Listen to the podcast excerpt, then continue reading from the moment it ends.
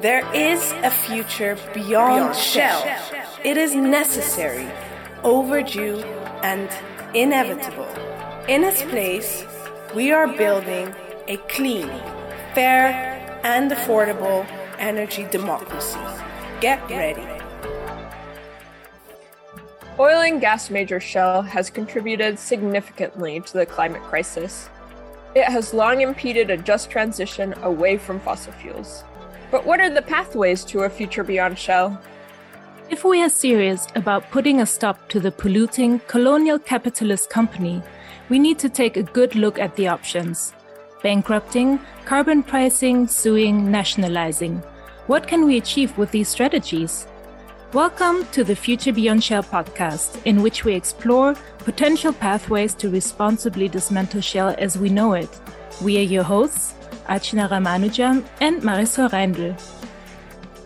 In this final episode, we consider recent proposals to take the fossil fuel industry into public ownership, specifically into the ownership of a national government. These proposals argue that nationalization towards a managed phase out of the industry allows countries to transition and democratize our energy systems in a just and effective manner it would allow nations to stop production in a centrally planned way. This means we can support workers in the energy sector in training for new jobs as we transition and ensure cleanup happens in marginalized, often racialized communities who have been on the front lines of extraction. It would allow us to restructure control over our energy systems, allowing local communities to make decisions over their lives and neighborhoods. In short, Advocates argue that it would allow us to finally put people before profit. There are a number of pathways to nationalization. In Shell's case, as a British and Dutch owned company, we will explore where such a nationalization might take place and a few of the mechanisms, as well as various implications of public ownership. Would a nationalization mitigate global warming to 1.5 degrees Celsius, as outlined in the Paris Agreement? Additionally, many countries currently have oil companies in public ownership, like Petrobras in Brazil or Equinor in Norway, which continue to pump oil out of the ground. So, how can we ensure we actually wind Shell down once we take it into public ownership? How might nationalization support fossil fuel workers in a transition? We also hope to explore the consequences of nationalization in terms of reproducing global colonial dynamics or shifting towards global democracy. For example, Nigeria is a former British colony, and its economy is heavily tied to oil production through Shell. This same industry has destroyed watersheds, ecologies, and fisheries which local communities depend on.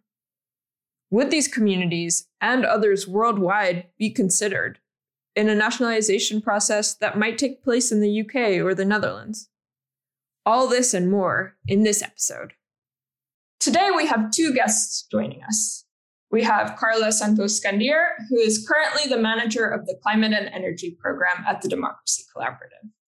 Carla researches and writes on economic democracy and related policies, and she has been developing the case for public ownership of the fossil fuel industry for a number of years now. We also have with us Olufemi Taiwo, assistant professor of philosophy at Georgetown University. Femi's work draws from anti colonial scholarship and the Black radical tradition, among other schools of thought. And he has written much on climate disruption and colonialism. He also has a book coming out in December of this year titled Reconsidering Reparations, which focuses on a constructive, future oriented view of reparations and its links to climate justice. Thank you so much for being here, Carla and Femi. Yeah, also a warm welcome from my side, uh, both Carla and Femi. It's really great to have you on the show today. Mm, to start off the conversation, I think it would be great for our listeners to first learn a little bit about the basics of nationalization. So, Carla, I would like to direct uh, the first question to you. Um, I know that you have written and researched the case for nationalization of the fossil fuel industry largely in the US context. Can you explain what you mean by taking the fossil fuel industry or a company like Shell into public ownership? Yeah, sure. And I think that's a great uh, questions to start off so we can get all the assumptions out of the way. I think when we talk about public ownership, at least in the context of my research, in a nutshell, it just means detach uh, fossil fuel reserves, which is a natural resource and it should be owned and controlled by the public in first place, away from private and profit driven interest. I think what we're having right now is because fossil fuel reserves are actually dictating our future as a livable society. Um, the public has no saying because they're in the hands of the private interests. Uh, and when I talk about ownership, is also important to mention that there's a lot of public ownership without control and decision making powers. And this is not the type of public ownership we are talking about. We are talking about public ownership that's very attached to control and decision making powers. So we can put the future back into the public hands and the public and guided for the public interest. Um, in a more deeper level, if we were to break down, it also means regaining political will and power to the public. It also means decreasing economic inequality. Uh, it also means providing a pathway from frontline um, people impacted by the transition, the energy transition that we need to go through pretty fast in the next decade. Um, so this is uh, just a lot of the layers when you talk about public ownership, but basically just putting our future back into the public hands. Yeah, great.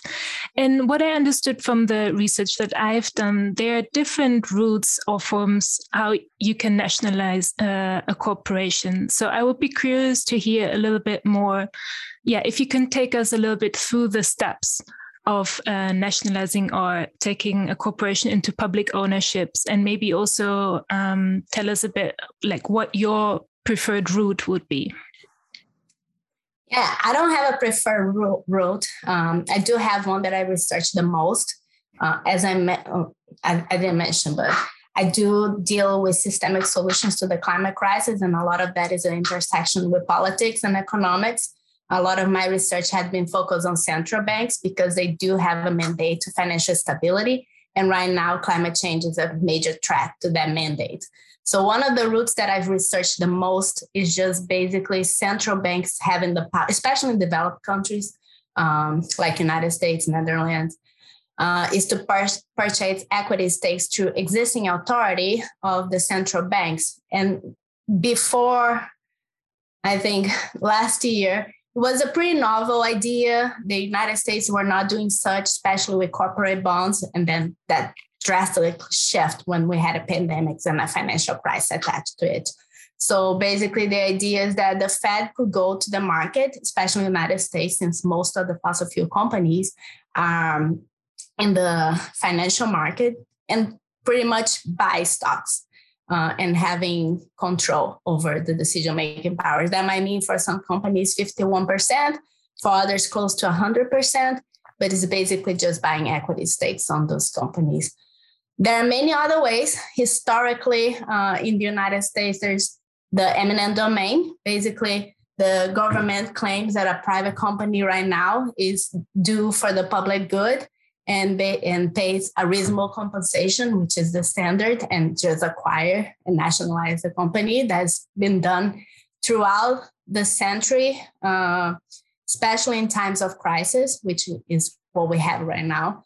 Um, there's basically also a regulatory route that is just end private ownership of fossil fuel companies. Uh, I'm from Brazil, in case people didn't notice my accent, but in Brazil, all fossil fuels reserves and natural resource are, are owned by the government. There's no private uh, ownership. You can have a lease to extract, but the main right remains with the federal government. Um, and last year, also, we add two other potential routes in our research. Um, and that was really attached to the COVID pandemic. And one is basically claiming for us to condition the federal government to condition bailouts on uh, equity we were just sick of seeing the government giving money away to fossil fuel companies and was time to ask something in return. That happened a lot in 2008. Um, there was some companies that were de facto nationalized like AIG and they asked for equity in return. They didn't use their controlling powers, but they the government could if they they wanted. And also, we did have a wave with the price drop uh, last year going to negative uh, oil. And there was a lot of small companies that went bankrupt. Uh, so instead of going bankrupt and trying to maximize the profits for creditors, the government could receive receivership or stewardship over the future of the company. So those are other two routes that we we have been proposing. And I think as we move forward, bankruptcy is going to be kind of the low hanging fruit of how we can actually promote the nationalization of some of these companies and avoid further concentration from big oil and other and other companies or decentralization as is happening in the UK North Sea. Mm-hmm. Yeah, I think that's really interesting to hear. And I'm curious if you could maybe, in a nutshell, share with us what for you the main reasoning behind the idea of nationalizing is. Like, what are the core arguments you think that uh, speak in favor of this uh, pathway? Well, one thing that I think that we talk a lot in the climate world is that we need a just transition, right? We need a just transition for workers. We need a just transition for dependent com- uh, communities. We need a to break through. And now with the Green New Deal, we also tackling something that was very uh, that was always dependent, which is the social inequality that we have in this in, in this world. And that all circles back to extraction. Um, when we talk about fossil fuels, very clear to see extraction. We are extracting natural resources. But the social inequality that we have across the world, in, U- in US particular, where I, I work and develop most of my research and policy, um, we, we are extracting uh, race, um, we are extracting labor that's all been connected to one industry for many years and is being replicated by other financial sector, political sector, and so forth. But when we talk about nationalization in itself, it's just kind of starting to break through that chain of extraction, trying to see what is next for us as a democracy, as an economy, um, trying to see what is next for us for social justice perspective. It's bringing back power to the people and let the people decide what is next for us I think nationalization has been very attached to models of like high state and socialism of the 70s. That is exactly what we talk about public ship, public ownership. We're talking about democratic public ownership. It's bringing uh, the power uh, back to the people. And I think there's no better sector to start off than the sector that is pushing us to a climate cliff, a climate crisis that it's going to be very hard if we don't tackle inequality now when we have the opportunity to see uh, an energy transition that is actually democratized. The energy transition, if we are re- relying on renewables, there's no central power. It needs to be in every single community. Um, we're going to miss the greatest opportunity to bring us to a new economy and then society that I think most of us are going to benefit, not the 1%, but the 99% are going to benefit from. Mm-hmm.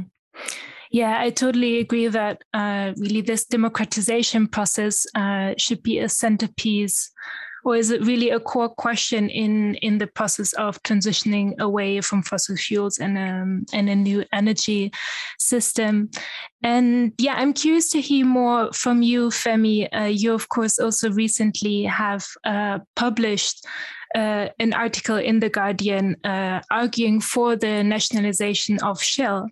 Um, and yeah, we just heard Carla speaking more about the importance of public ownership. So I'm also curious to hear from you a little bit what you think the core arguments for public ownership are and how you envision this, uh, or what you think is central to um, keep in mind in this?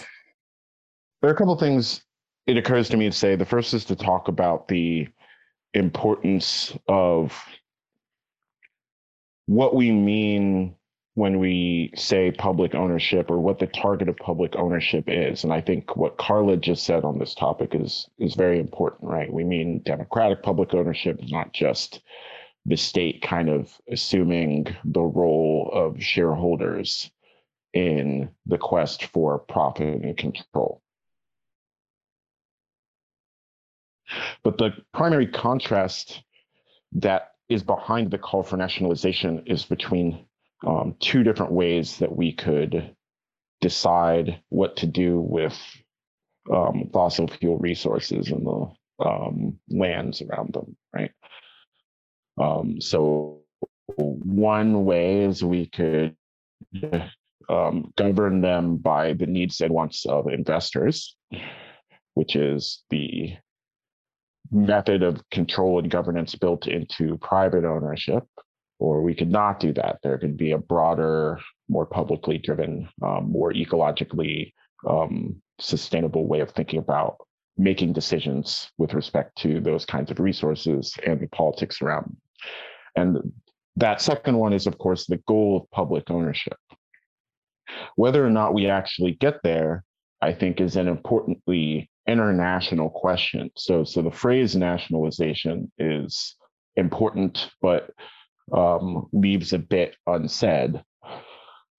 One of the things that matters is not just whether or not um, resources in a country are nationalized, but what that means from a governance perspective. And so, in the case of countries like Nigeria, you might have nationalization of assets followed by joint ventures with privately controlled multinational corporations um, based elsewhere in the world that largely drive how um, the politics and economics of oil works in the country. And so that's not what the goal is. And so we need to make sure that we're appropriately international and global in our perspective of what it is that we'd have to actually accomplish if we wanted democratic control over these resources. Thanks, Femi and Carla. I think you know broadening what we understand about uh, in nationalization is really important uh, uh to to taking this project forward and ensuring the sort of democratic and public parts of this are really central. And I'm wondering, Carla, whether you have any examples of industries that have been taken into public ownership in the past where this has worked in in favor of the public good. Yes, I think well, looking back is just such the rhetoric that um, there's no good example, there's no public ownership. This is all novel, but public ownership, as my colleague Thomas Hanna has written the past, is as as traditional as American Pie. Uh, it happens over and over again. Every single decade, we can point to examples. Um, of course, is I never like to point it out to world wars, but that is a great example when a number, several uh, organization was brought into public ownership and with a single goal of producing goods, of rationing goods um, that were needed and we couldn't provide to the people.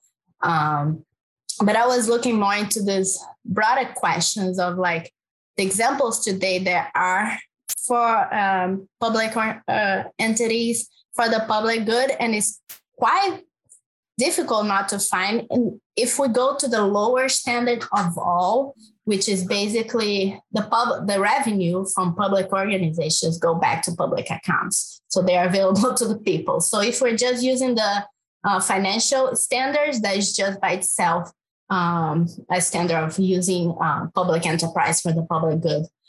Of course, uh, we have many more examples. I've been looking a lot into financial examples, right? Because I think the, fin- the financial sector is one that's been very extractive and one the fossil fuel industry has a lot of hold on.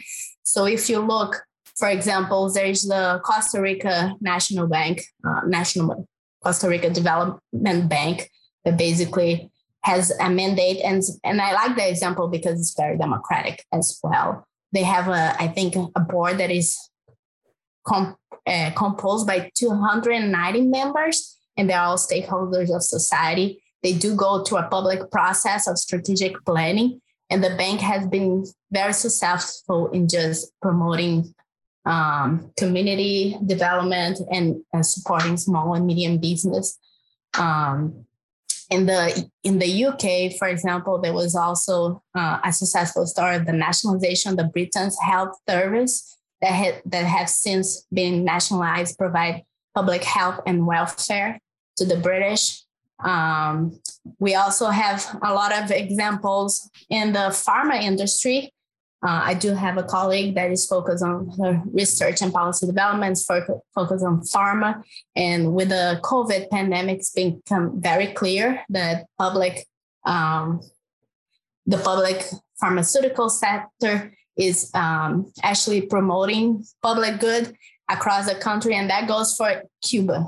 I know that people don't like to point to Cuba, but Cuba is a huge uh, pharma- pharmaceutical sector uh, success story. We also look, she also pointed to me to other stories of basically insulin was developed by a public lab, something that I never knew of. Uh, is have since pri- privatized, which is why we see huge prices of insulin medication nowadays. And I'm from Brazil, right? So Brazil didn't. We do have public health is not as good uh, as it used to be, but they've been um, they did nationalize some public labs and retail pharmacies and now they provide genetics uh, with lower price for the most common diseases um, and it's been free to the people uh, if we look into the us uh, i think basically there was many um, airport security was nationalized after 2000 and um, september 11 uh, 2001. I was going to say 2011, but that's been 20 years this year. Um, and they also provide employment for a lot of people. Um, I think I've been looking to the energy sector in particular. And even though there's a lot of discrepancies between investor owned utilities um, and public utilities, when you really compare, even though uh, public utilities CEOs are making millions of compensation, the highest uh, compensation for a public utility uh, CEO is still lower than the average compensation of the investor-owned utilities. So you can also look from a equality perspective. Uh, of course, it's not anywhere close to equality if you're having uh, employers that uh, CEOs that are being paying 20 times, 25 times more than the lower uh, payer, but that is significant less than if you're making 40 times more, uh, which happens usually in the private um, industry. So there's many ways to look into the public interest. And there's a lot of potential. As I mentioned before, there's a lot of good examples there, but we need to look into demo- democratic governance. And I think that is something somewhat new to the world, but there's plenty of examples like there on how to build from. Thanks, Carla. I just want to uh, offer the word to Femi as well to add uh, examples of public ownership.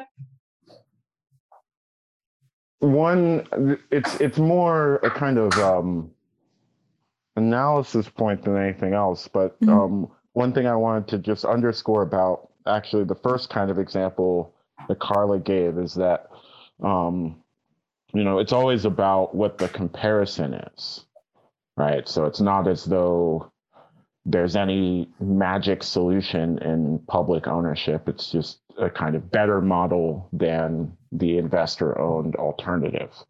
And, and one aspect of the Nigerian historical case that is really um, salient to me is that um, an author, Frynas, in um, Third World Quarterly estimated that um, 0.00007% of the oil revenues of Shell were invested in Ogoniland, um, the, uh, the Delta region of Nigeria, where a lot of their oil revenue was extracted from.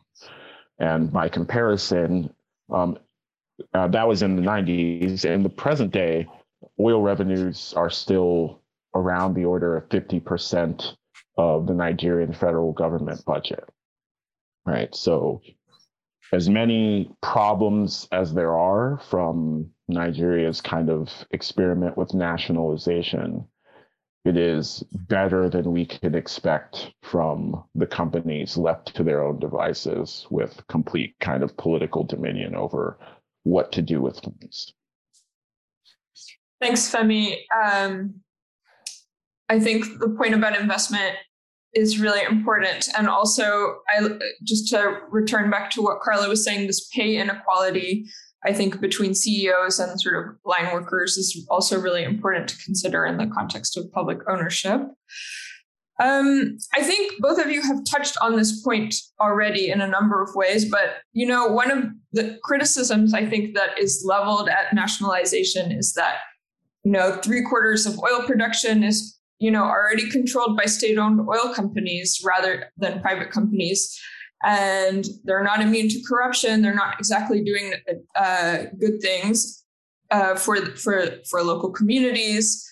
Um, and and I think both of you have touched on this idea of it must be paired with democratization. You know, so um, how how can off- nationalization offer solutions in this way? Are there specific things that need to be done to ensure that or that this you know transition is is actually occurs once once reserves are or and once the industry is nationalized and so both of you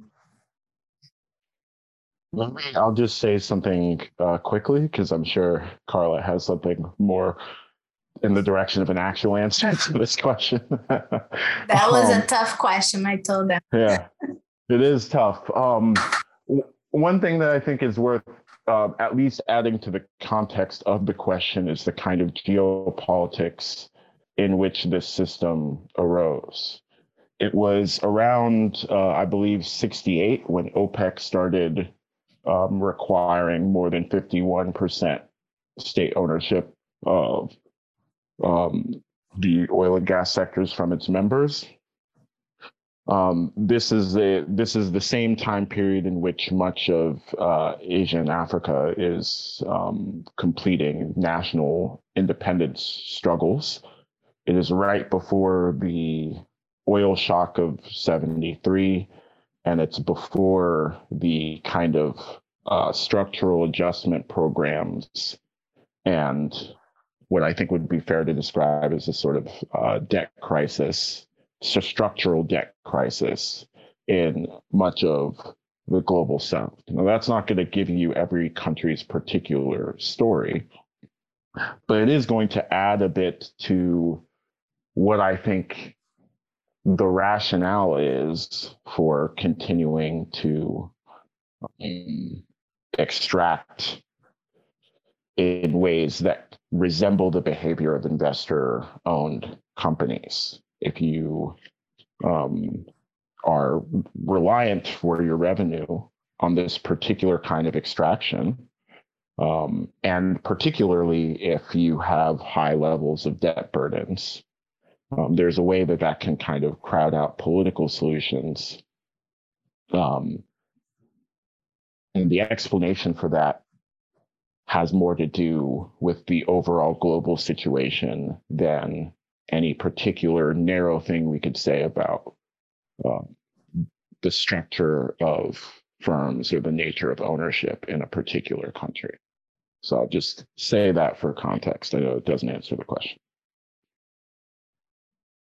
Yeah, and I'm not sure if I can fully answer, but one of the things that pop into my mind first place is that if we are nationalizing, if there's uh, enough uh, will to do so, we are not doing to continue extraction. So there needs to be safeguards and a, a clear mandate that we are doing this to wind down to provide a just transition because we're going to use the resources we need to um, for the tr- just transition and not just to perpetuate the fossil fuel dependent economy we have now right now.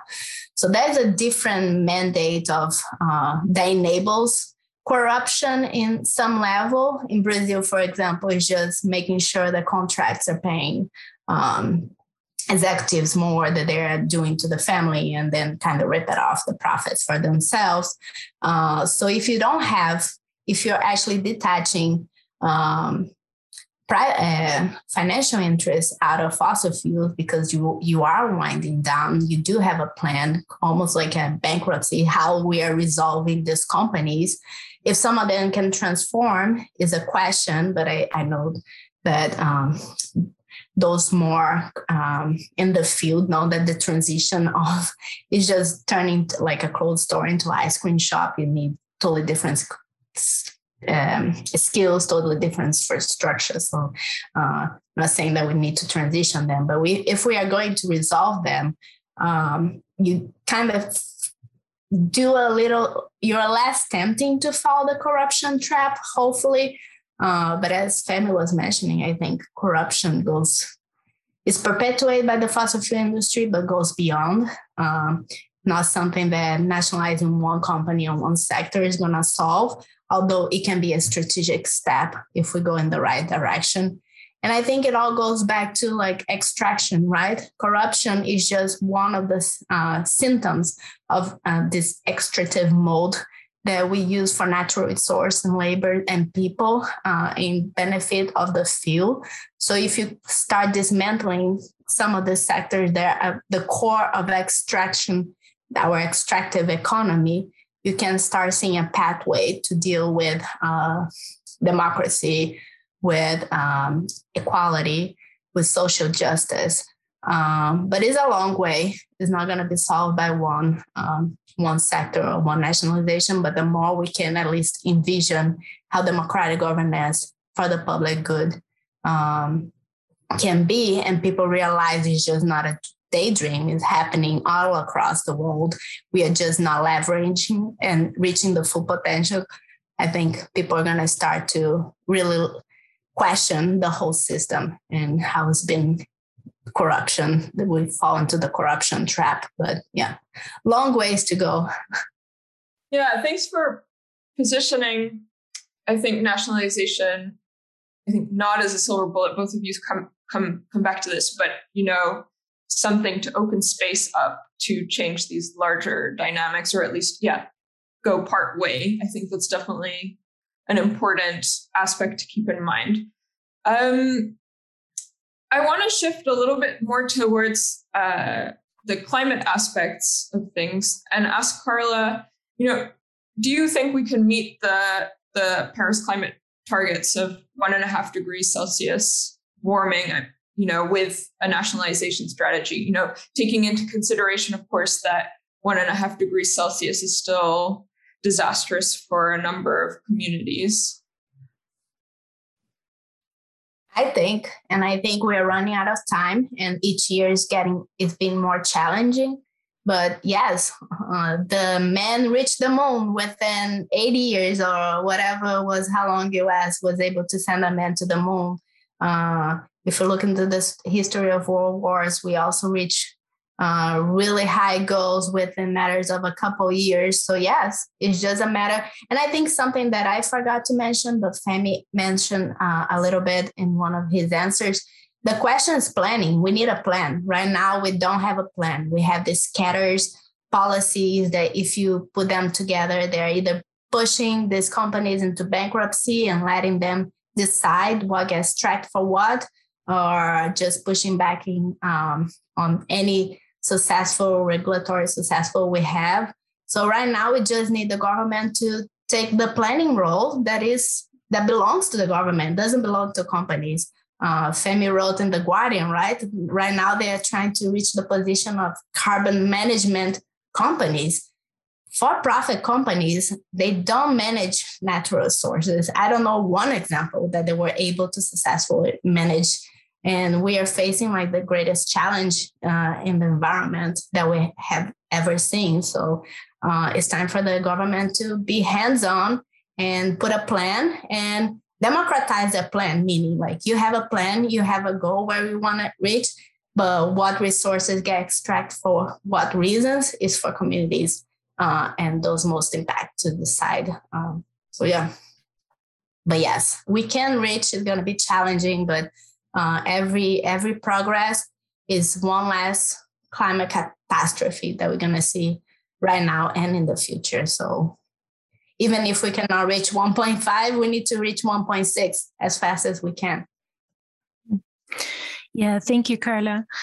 Um, another discussion point I often have uh, with my friends, especially those who study economics, is uh, the point uh, when I talk about nationalization, they say it's really costly.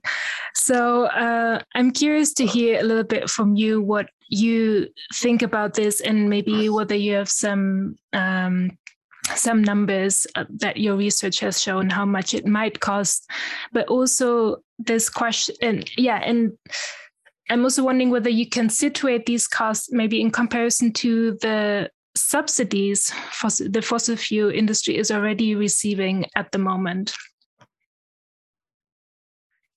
Yeah i don't have the top comparison numbers in my head but i also recently saw the headlines in the guardian right? Like globally the fossil fuel industry receives like a 11 minute 11 million a minute in subsidies or something like that and in each way there's no number that you can put that historically or every year that um, it will make sense to continue this path and then regulatory fighting to wind them or make them compliant to a climate plan in first place and look at and look um, and fight against lobbying. Uh, my research in particular, uh, when I, I mentioned I I did a lot of research on the market, uh, on the financial market route. That would mean like the Fed going, basically buying stocks. Um, when we started the research, the top 25 um, oil and gas companies in the United States, um, if you go 100% of the market value, would be like 1.15 trillion. Uh, last year when the prices dropped and that was a huge window of opportunity to to actually move forward with public equity the price of the whole fossil fuel industry sector was close to 700 billion dollars which is like a significant decline um, when we started and that we are talking about 100% of the market value if the, we were to take 51% of the ownership just to get control over decision making, that could cut in half um, that price. So, like close to $350 billion. I think that is like a bargain for our future. And considering that we are now close to close the loopholes, especially in the US regarding subsidies, uh, and it's not only subsidies. We I've been looking a lot also in like uh, abandoned orphan wells, and we don't have a number of orphan wells. And basically, this is all on taxpayers uh, right now. So we need to kind of stop all of that together.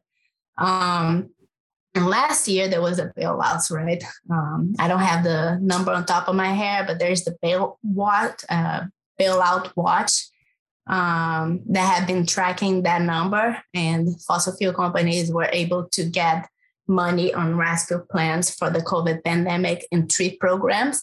Not only the corporate, but they were also some of them got into the PPP money, which is basically Main Street money, uh, and they at the same time also laid off employer employees, which was the whole purpose of the PPP money.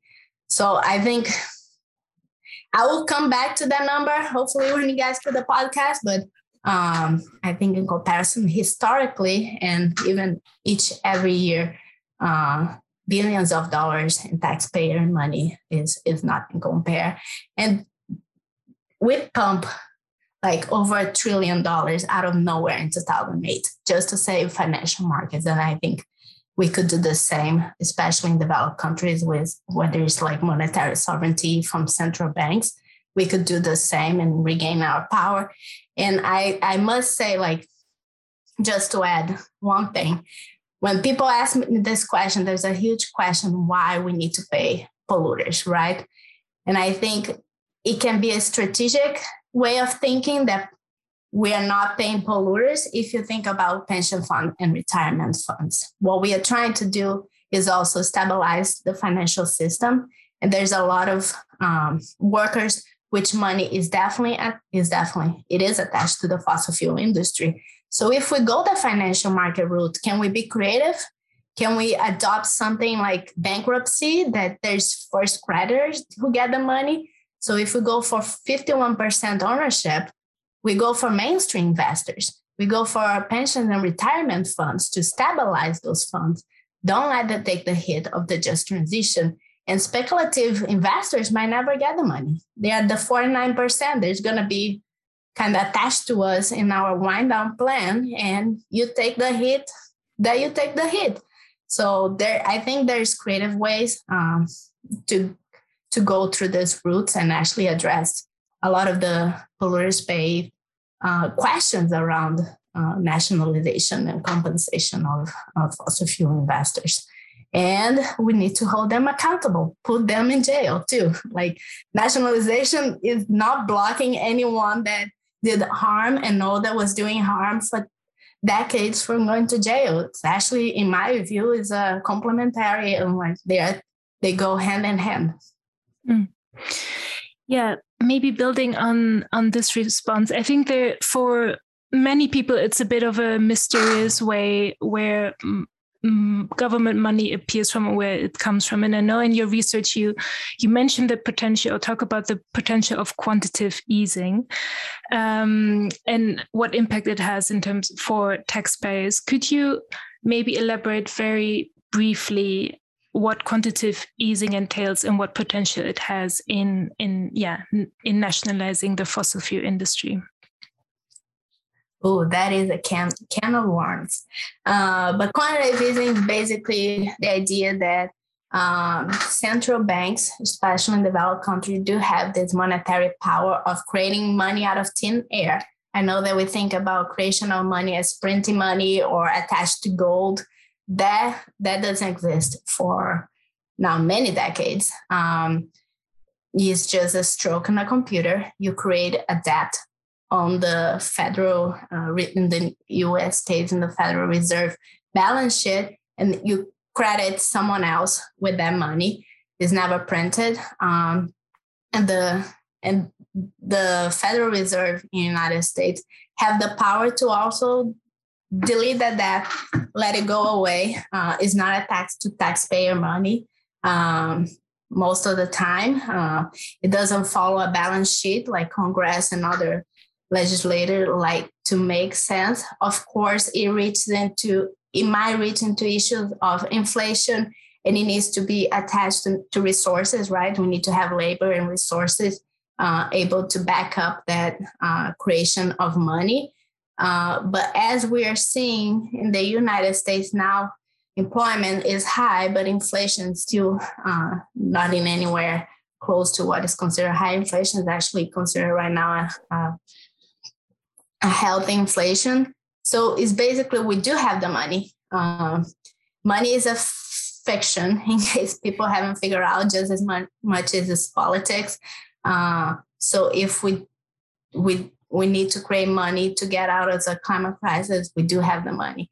And just just look at military, just look like Trump's proposal of a wall uh, the mil- billion coin, presidential coin, those are all fiction and they've been used in the past to just justify expenditures for the will of who is in power at a time. Mm. Uh, that is not to say that all countries could do that. Um, I think developing countries such as Brazil do have more limits uh, in international debt so that is a little, I don't think fully translate, but yes, Netherlands, European Central Bank, um, the United States, Canada, they they could all do so if mm. if they wanted.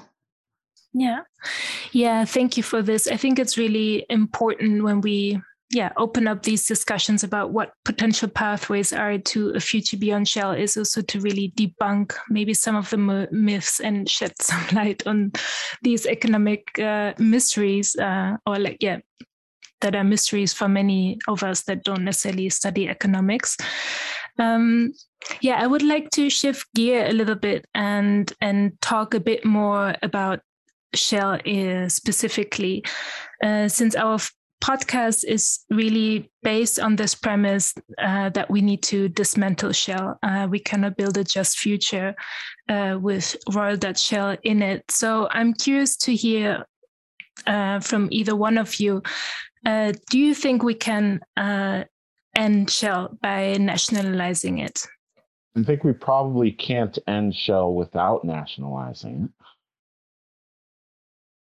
Um, I'm not sure, you know, I'm not sure if we would be successful in all the things that we would need to be successful in to write a company that large out of existence. But um, that's how I feel about most aspects of the climate crisis, right? You know, it's there's a perspective that you take when you're just trying to predict the future, when you're when you're betting, maybe.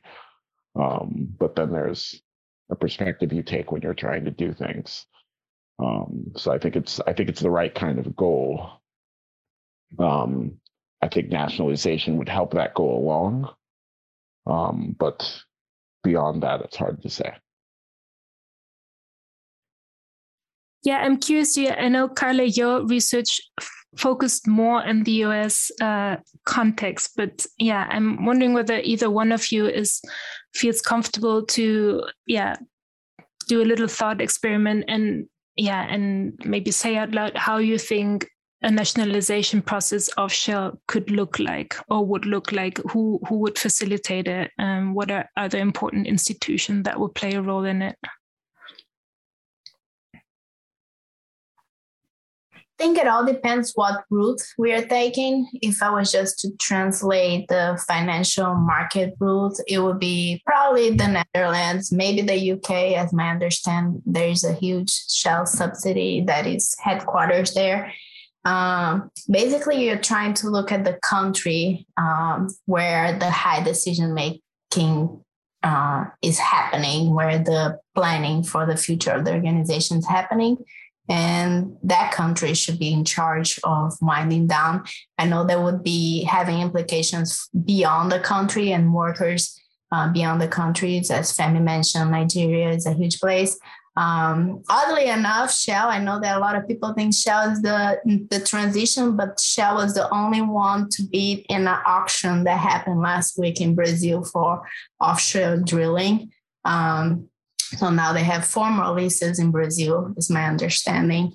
Uh, so there will be huge implications in Brazil as well. But uh, it needs to be a planning decision, the higher level. So uh, whoever, and if you take the market route, it could be um, so that is where it gets tricky. I don't know if it's the European Central Bank, but I, I, believe the Netherlands Central Bank will be the one charging of printing money um, for that. And it all depends on also legally what is the the translation of eminent domain to the Netherlands. But I think it will be needed to be by the government where the organization's headquarter and decision making powers are being made.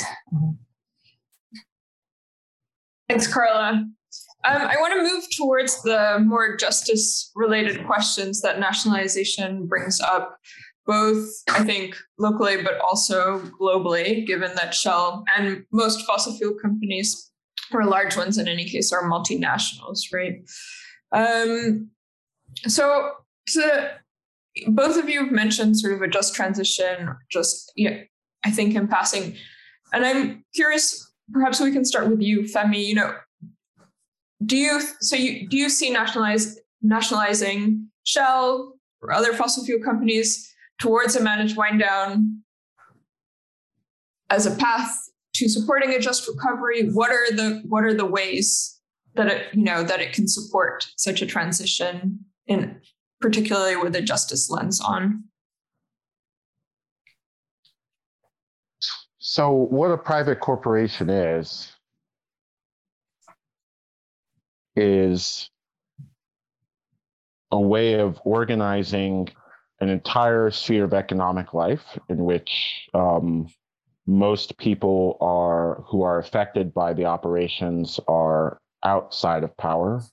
So that's going to include the workers who are below the management class um, maybe after share the shareholder revolution, it even includes the managers, but uh, we can leave that aside for a second. It certainly includes the workers. Um, it includes people um, in communities that are nearby, um, whatever the operations of the company are. And it takes all that aspect of social life and it says the governing principle for this part of social life is going to be shareholder value and or profit.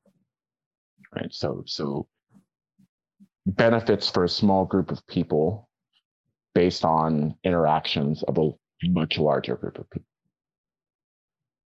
from that perspective nationalizing um, these sectors of the economy is a pretty central role, I I think, in a just transition. It's not about just the decision making power, though that in and of itself is important, but it's actually about socializing the benefits and burdens of the kind of activity that we're doing in a given sector, right? What a corporation is, is the privatization of those benefits um, and the socialization of the burdens. So oil is dumped or spilled in the Niger Delta so that portfolios in the Netherlands can show a healthy rate of return there's no just transition in my mind where that is still an organizing feature of major aspects of economic life, certainly not the aspects of economic life that are responsible for the climate crisis. Thanks, Femi. I don't, Carla, do you have anything to add to that? No, I think that goes to the heart. And I think it shows, yeah, if you look even those that are greenwashing and saying they have a transition energy transition plan, there's just you don't see the word workers or communities anywhere. So if you really go just to the surface level of these questions where where they take into consideration those that have put their lives into these companies, um, and there's no like United States, their route for just transitions bankruptcy where they manage judges to just ditch their environmental and labor responsibilities. They're in the legislation, so they're exactly in the opposite direction of a just transition. But yeah, I think Femi uh, answer goes actually to the root of this question uh, more than just a superficial level. Yeah, I wanna I wanna build on that because Femi, you have written and spoken about what you term climate colonialism. So, could you tell us a little bit more about this idea and what the role of corporations like Shell is in climate colonialism? So, by climate colonialism, um, I really just mean a new kind of political division and social organization based on climate politics. So the ability to govern how the risks and impacts of climate crisis get distributed are based on these ordinary old definitions of power. It's just a new significance they take on as the climate crisis accelerates. Um, so it's more or less the same idea that people have been talking about under the term climate apartheid, right? Maybe you could apply the term climate apartheid when we're thinking about which individuals bear the most burdens based on climate crisis, or maybe which families or communities within a country. But once we look across the world, once we start looking at a higher level of scale where we might be comparing um, nation states to each other, or we might be comparing indigenous nations to the settler communities around them, then the term climate colonialism seems to fit a little more in my head. But the basic idea is that these kinds of relationships between stronger and weaker countries, richer and poorer countries, are increasingly going to take on qualitative dimensions of the climate crisis. So, which countries will be securing their food security and energy security and water security at the expense of which other countries will start to take on these um, will start to respond to these older hierarchies of power. Yeah, I think it's important to keep in mind um, this idea that these colonial legacies aren't don't have not gone away, right? They they continue to exist um, in the context of current our current political economy. Um, so, given this, you know, one of the arguments for public ownership is that it provides more democratic governance, as both of you have talked about a lot, and it is driven by the public will as opposed to uh, for private profit.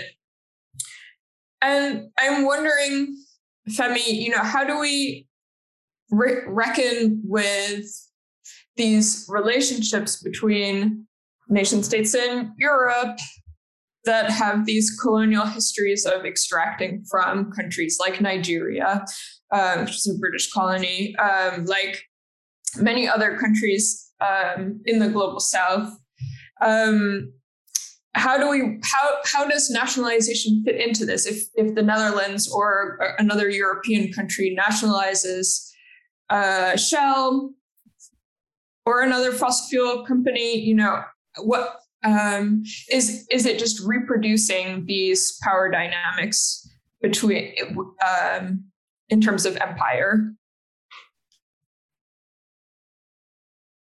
depends on what gets done with the nationalization. This hmm. goes back to Carla's early point, right? If it's not made clear from the outset and followed through upon that the point of nationalization is um, drawdown, the point of natu- nationalization is to eventually end the fossil fuel industry. Um, and if it, that isn't how people act, then nationalization could well um, fit into climate colonialism rather than um, serve as a bulwark against it. I think that's why there needs to be a certain kind of holism, um, a holistic appraisal of how all of these function in the context of a larger politics, right? All of these are pieces of a larger puzzle um, and are good or bad based on how they fit into the whole context. So the just transition aspect of nationalization as the as the point of nationalization um, as a kind of governing principle of nationalization is not a detachable part. These are things that we have to win in tandem. But I don't think this is a special risk of nationalization as a policy. This is a risk of democracy, right? The point of democracy, on my view, is something like the political ideal of self determination. What that means is that you're in charge. What that means is that you, the people, are responsible. And as soon as we give up a kind of idealized or romantic notion of what the people are, any group of people, whether they're in the Netherlands or Nigeria or the United States, then I think we give up a romantic notion of what democracy would mean. It's not the end of politics, it's not the end of conflict, it's not the guarantor of good outcomes it just moves us from a political system in which we have guaranteed bad outcomes, right? We have guaranteed outcomes in the service of a very small, well positioned global elite to a situation where more people's views become relevant, right? More people's potential successes and failures politically, morally, ethically become relevant. Um, it's a different and better point of struggle, but it is a point of struggle, and that will never cease to be a feature of democratic politics, of genuinely democratic politics. Yeah, and I'm wondering um, whether through nationalization or you know another vehicle, what you think ways are to, or ideas are to put the voice of people in Ogoni land, in the Niger Delta region, you know, th- that their voices are on an equal level playing field with people in uh, in the Netherlands or in Groningen, which is a, a, place where there's a gas field and Shell is extracting gas there as well. So it's not that you know people in the Netherlands are also not totally immune to the consequences of of of Shell's extraction. It's just a totally different level of of uh, of of extraction and violence that's going on in places like the the Niger Delta region. I just I'm just wondering, is there scope for global democracy to really um, be able to push this through where everybody's voices get heard?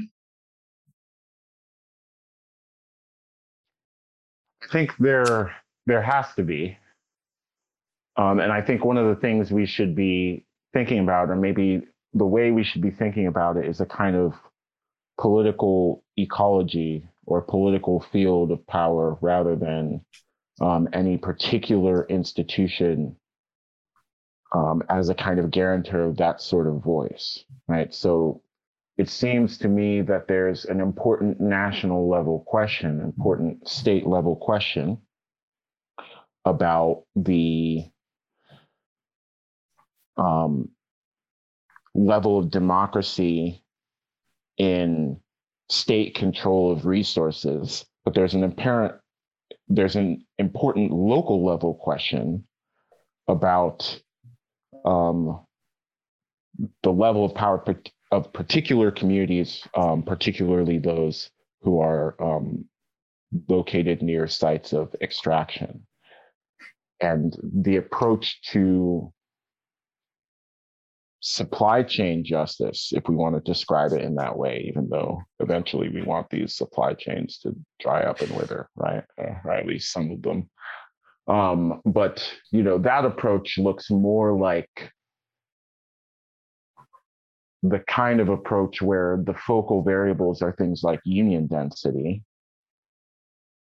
um, and local level community control rather than national level um, political decision making bodies. Yeah, thank you, Femi. Um, we already mentioned that also um, soon you're going to release a book called Reconsidering Reparations, where you talk about a politics of reparations that is rooted more in the future rather than in the present and the past, given the challenges we face with the climate disruption. So I'm wondering do you see scope for reparations and distributive justice in nationalizing and, and phase out? And what would this look like to you? I definitely see scope for reparations in these discussions. I think these discussions are the stuff of climate reparations.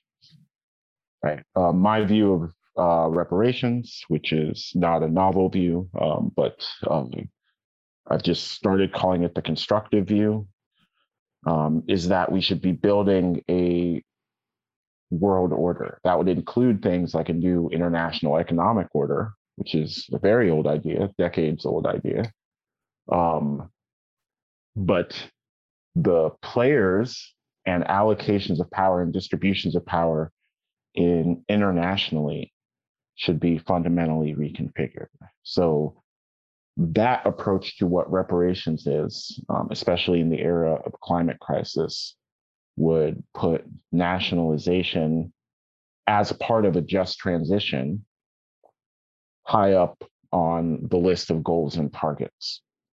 But I think the questions from there are maybe more straightforwardly redistributive.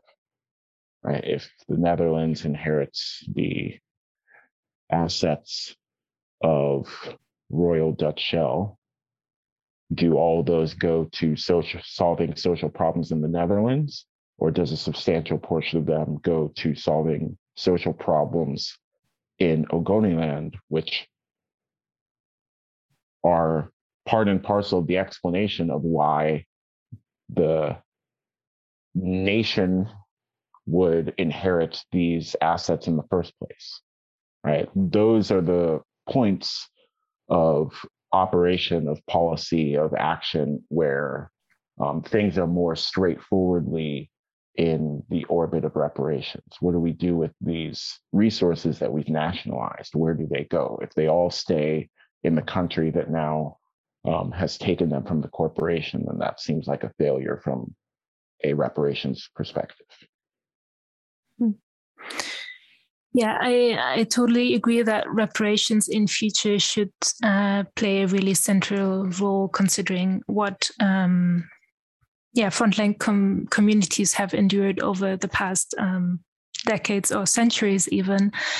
Um, I think another important core group that you've already spoke about are the workers um, in in the just transition. So, I'm I'm curious. I know Carla, you have written in your work more about um, how nationalization could support workers in the transition to a democratic regenerative economy. And I was wondering if you could expand uh, more on this thought. Yeah, sure. Uh, I think when winding down, when we talk about winding down, uh, there's one of the ways that we could support this transition that's really clear the political pathway for us to have a meaningful conversation of what a transition means um, if we go into the company level, basically is creating a plan, not only for winding down natural resources, but a plan for what's next to workers. And that includes um, are we training them to be in a new sector? Um, are we giving them five years of training so they can transition away from the industry? We are giving a timeline, like you're not getting fired tomorrow, as been happening with all this reassessment of where the world state is and laid off last minute. We are giving a plan on when they're going to be transitioning out uh, with training and also a social security net. What what it means? Do we need to continue paying them for a couple years, three years, five years until they are able to be placed in a new market? Um, and are we securing their retirement funds right now? What has been happening is when some of these companies go bankrupt, basically the funds of those workers are diminished because they become lower in the creditors' um, tiers of a bankruptcy procedure. So are we just securing the funds uh, in first place so they can have a retirement? A lot of these workers uh, in within five to 10 years, I'm going to be retiring in first place. So there's a there's like different type of workers the one that's going to need to go into a new field they're going to be ones that are going to be retiring anyway we're just securing their retirement or giving them a clear path and i think that is part of the wind down in first place um, yeah so i think it's just bringing them back to the planning process and not having them in the consequences of an unplanned transition that is happening uh, one way and another, very disorganized, and right now not securing any climate safety. But uh, yeah, it's just putting them into consideration first and foremost, uh, along with impact communities and other frontline communities, as Pam mentioned. Thanks, Carla. I want to take us in the direction of a wrap up. So, you know, we ask all of our guests at the end, you know, what do you think is necessary to get to a future beyond Shell? And, you know, is nationalization or this strategy that we're talking about today the main tool? Um, what are other uh, what is another tool that you think is important in this in this uh, fight i suppose um, and this is for both of you can jump off a little bit while Femi is uh, but yeah, definitely not the the only two. Um, in my view, is a main tool just to break through. Like we are in a virtuous cycle. We cannot figure out why we cannot pass anything that moves us beyond shell uh, regulatory uh, wise. So it is a political breakthrough. is also a way to stabilize and gain time. So for me, it's a main tool, but main in the sense that it needs to go right away uh, so we can actually start planning the transition, but not in the sense that it's even the most important. I think like um, I support all the efforts from supply side folks here. Regulatory banning license is totally is a strategy, is a way for nationalization. If we continue allowing them to grow, we are just uh, moving further and further away from any political will or executive will to nationalize. So there's a lot of other tools that play a crucial strategy role, but also how to secure that transition government is not going to just uh, water down uh, any nationalization plan that is being implemented. Uh, so it's a platform, like really, like we need a climate policy platform. And I think when I focus my research on nationalizations, why public ownership not being debated as one of the crucial ways for us to get there. And uh, this is the work I've been doing. Like this is a tool that needs to be part of the platform. It's not the only tool by any means. It's not a panacea. Like it, as we've been talking, is difficult. We are talking about democratic public ownership, not only public ownership. So it's another level of challenge in itself. But why is not part of the conversation? And I I truly cannot understand why because Femi mentioned, and I'm stealing. I just don't see how we're gonna deal with the climate tra- crisis without public ownership of these companies in first place. It's public property. You're not stealing it. it's under democratic ownership. Um, so I think I totally agree with Carla. I think it's a necessary tool. Um, I, I yeah, I, I think that's what I'm inclined to say, which is just to say that if investors are in control of what happens